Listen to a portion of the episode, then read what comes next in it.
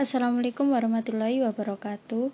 E, perkenalkan nama saya Ajen Titania. Saya di sini akan menjelaskan tentang kaidah keperawatan komunitas dan data epidemiologi. Yang pertama yaitu konsep dasar surveillance epidemiologi. Pengertian SE atau surveillance epidemiologi serangkaian kegiatan yang dimulai dari pengumpulan, pengolahan, penyajian, analisa data penyakit atau masalah kesehatan, dan penyebarluasan informasi kepada pihak lain yang membutuhkan secara terus-menerus dan tepat waktu. Survei epidemiologi serangkaian kegiatan yang dimulai dari pengumpulan pengolahan, penyajian, analisa data, masalah kesehatan dan penyebarluasan informasi kepada pihak lain yang membutuhkan pada waktu tertentu. Surveilan terpadu penyakit S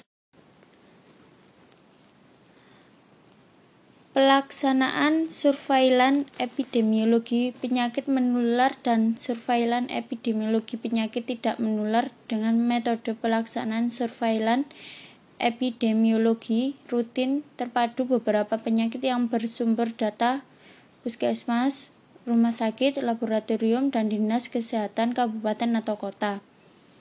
Unsur-unsur dalam kegiatan surveillance satu kegiatan pengamatan, dua sistem dalam proses pengumpulan, tiga terus-menerus menunjukkan kegiatan surveillance.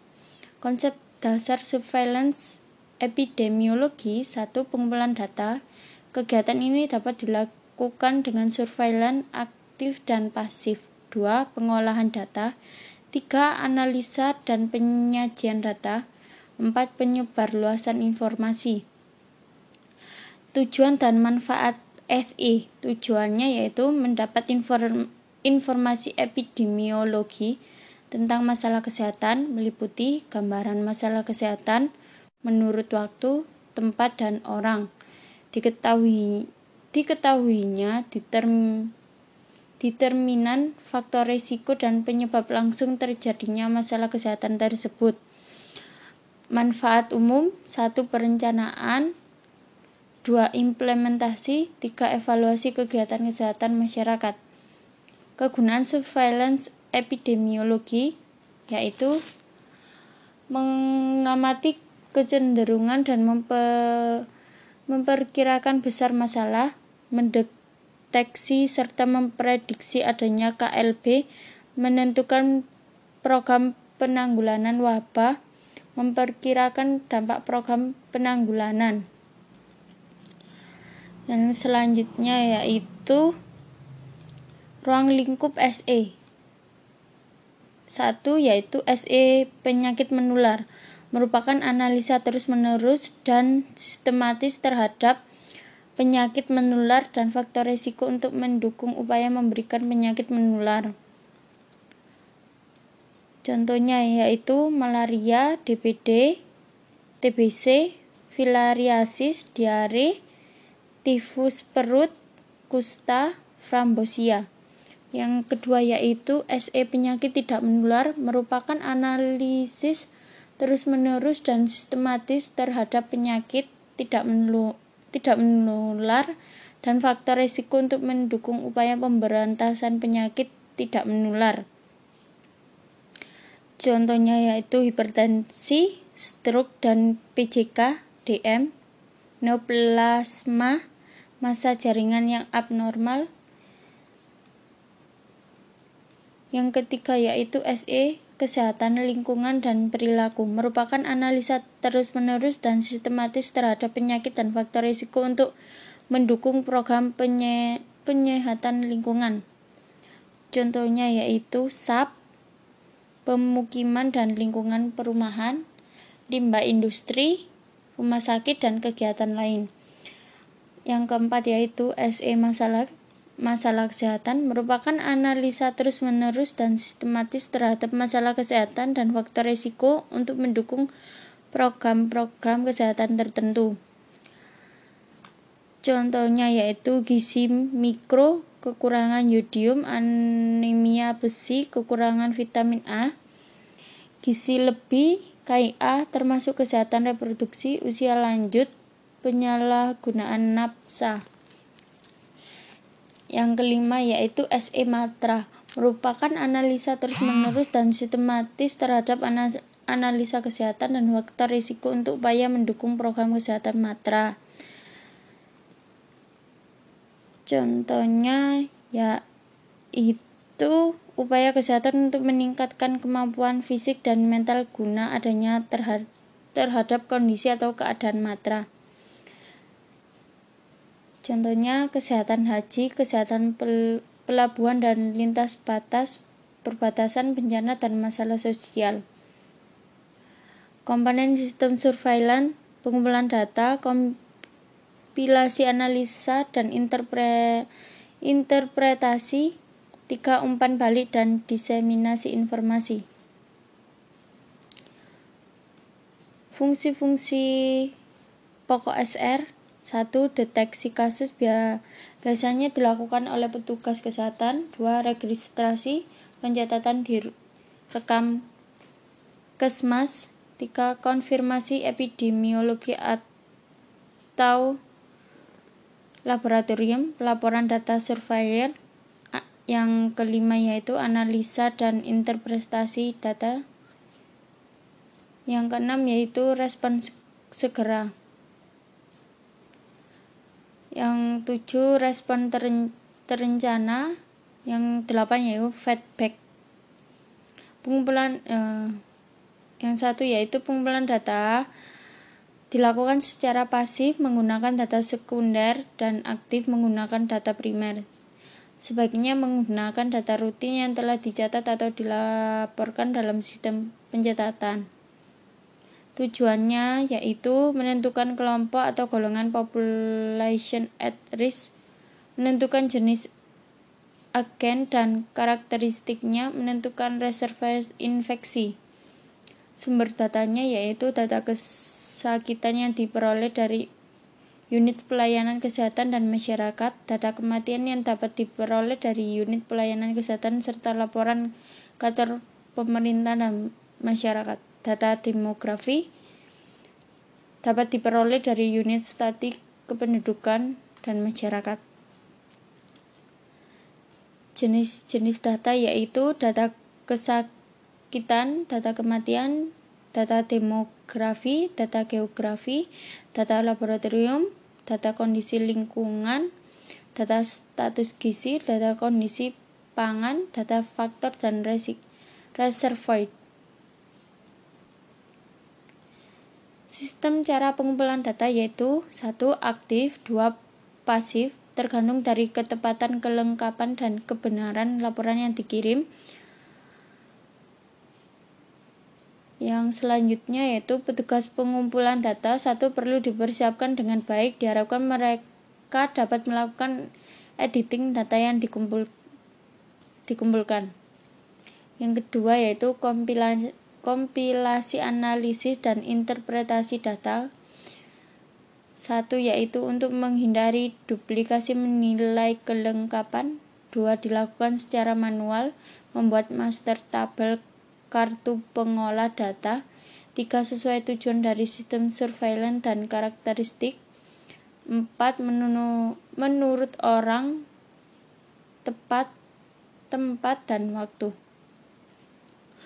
Umpan balik dan diseminasi informasi adalah hasil analisa dan interpretasi informasi epidemiologi. Umpan balik dan diseminasi informasi yaitu pengelolaan program penanggulangan, tindakan penanggulangan, dua pemberi atau sumber data disebut umpan balik. Informasi harus berisi masalah dan alternatif pemecahannya. Jika tidak ditemukan masalah, harus berisi alternatif untuk meningkatkan kinerja sistem yang sudah ada atau sedang berjalan. Tiga, atasan. Untuk perencanaan tindakan evaluasi program. Empat, lintas program untuk perencanaan tindakan dan evaluasi program. 5. Lintas sektor upaya peningkatan kesehatan masyarakat adanya dukungan politis dan dukungan dana dari institusi terkait.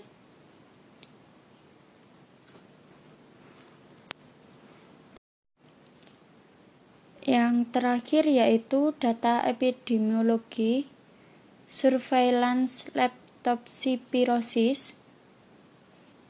Kasus ini yaitu penyakit leptospirosis merupakan penyakit zoonosis yang dapat menular ke manusia dan sering menimbulkan KLB di beberapa tempat di Jawa Tengah menjadi masalah yang serius karena angka kematian yang cukup tinggi antara 30 sampai 40 persen dengan kematian karena kerusakan organ tubuh penting ginjal, liver, jantung dan kelompok tersebut adalah mereka yang mempunyai perilaku yang tidak bersih serta sangat erat dengan riwayat kontak dengan air yang tercemar urin tikus. Data-data tentang kasus leptospirosis selama ini masih sangat menggantungkan pada laporan rumah sakit karena biasanya kasus diketahui berdasarkan informasi dari rumah sakit yang merawat hospital based surveillance. Yang selanjutnya yaitu dari data rumah sakit PE ke tempat kejadian untuk mengetahui faktor risiko atau mengetahui riwayat kontak serta mencari kemungkinan adanya penderita baru di sekitar kasus. Laporan kasus dari masyarakat akan dapat ditangkap oleh puskesmas yaitu melalui penderita rawat jalan dengan gejala panas, ikterik, mual muntah, mata kemerahan serta nyeri nyeri betis atau pinggang. Di jaringan melalui rapid test diagnosis untuk segera dilakukan tindakan. Sistem pencatatan dapat dilengkapi dengan form from lab Lipto 1 meliputi nama, umur, alamat, tanggal sakit, hasil pemeriksaan laboratorium, pemeriksaan dan keterangan. Keterangan lain yang mendukung riwayat kejadian sakit, untuk rekap untuk ke kepa, kapitulasi bulan dapat dimasukkan dalam form kedua meliputi rekapitulasi berdasarkan lokasi kejadian per bulan meliputi puskesmas, kasus laboratorium positif, serta kasus meninggal. Sistem surveillance yang dilakukan terhadap manusia juga sebagai alat SKD untuk daerah endemis. Satu, daerah rawan banjir berupa surveillance aktif maupun pasif. Dua, menampung pengungsi berupa surveillance aktif maupun pasif. Tiga, daerah persawahan atau pertambangan berupa surveillance pasif. Empat, daerah rawan atau tanah gampang berupa surveillance pasif.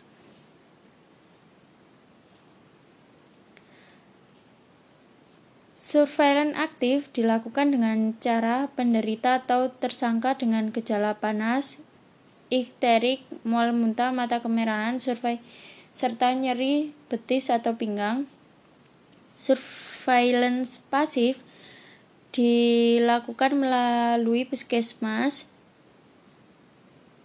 pada penderita dengan gejala panas, ikterik, mual muntah, mata kemerahan, serta nyeri betis yang diambil sampel darahnya 5 mili untuk pemeriksaan serologi. Kewaspadaan diri terhadap KLB leptospirosis lah, yang pertama yaitu langkah antisipasi terhadap kasus teposipirosis leptospirosis biasanya terjadi pada musim hujan pasca banjir. Yang kedua yaitu itu terhadap ronda dilakukan penangkapan atau trapping tikus minimal lima hari berturut-turut untuk diam, diambil spesimen darahnya untuk pemeriksaan laboratorium. uh, baik uh, itu da itu tadi hasil uh, hasil materi saya hari ini. Terima kasih. Wassalamualaikum warahmatullahi wabarakatuh.